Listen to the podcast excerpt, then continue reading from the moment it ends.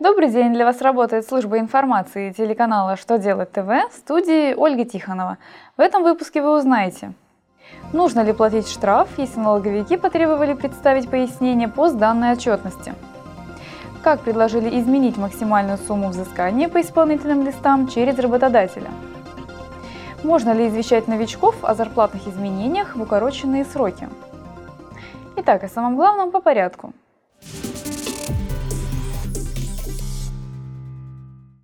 Налоговая служба напомнила, что налоговые штрафы не касаются тех, кто самостоятельно нашел ошибку, уплатил недоимку и пени и сдал исправленную отчетность. Ведомство также уточнило, что ошибки в отчетности, послужившие причиной для занижения налога, подтверждаются актом о проведенной проверке.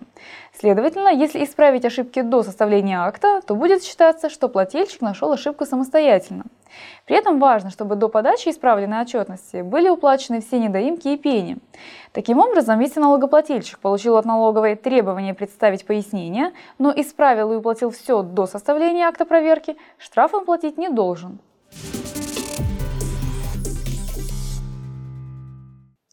В поправках, подготовленных Минюстом в закон об исполнительном производстве, говорится о новой сумме взыскания по исполнительным листам.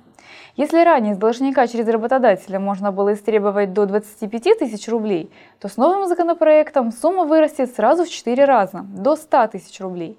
В пояснениях ведомство говорит о том, что нововведение снимет часть нагрузки судебных приставов, а также поспособствует праву на своевременное соблюдение требований исполнительного документа.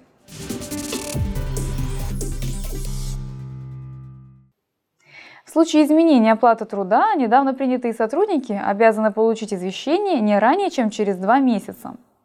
Роструд в своем обзоре сообщают, что при изменениях в системе оплаты труда по инициативе работодателя, допускаемых из-за организационных или технологических условий, компания должна сообщить об этом работнику, принятому в течение последней пары месяцев, без сокращения сроков.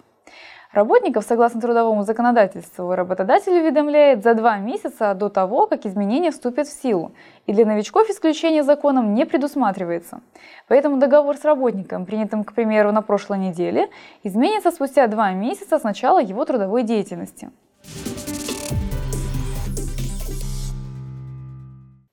На этом у меня вся информация. Благодарю вас за внимание и до новых встреч!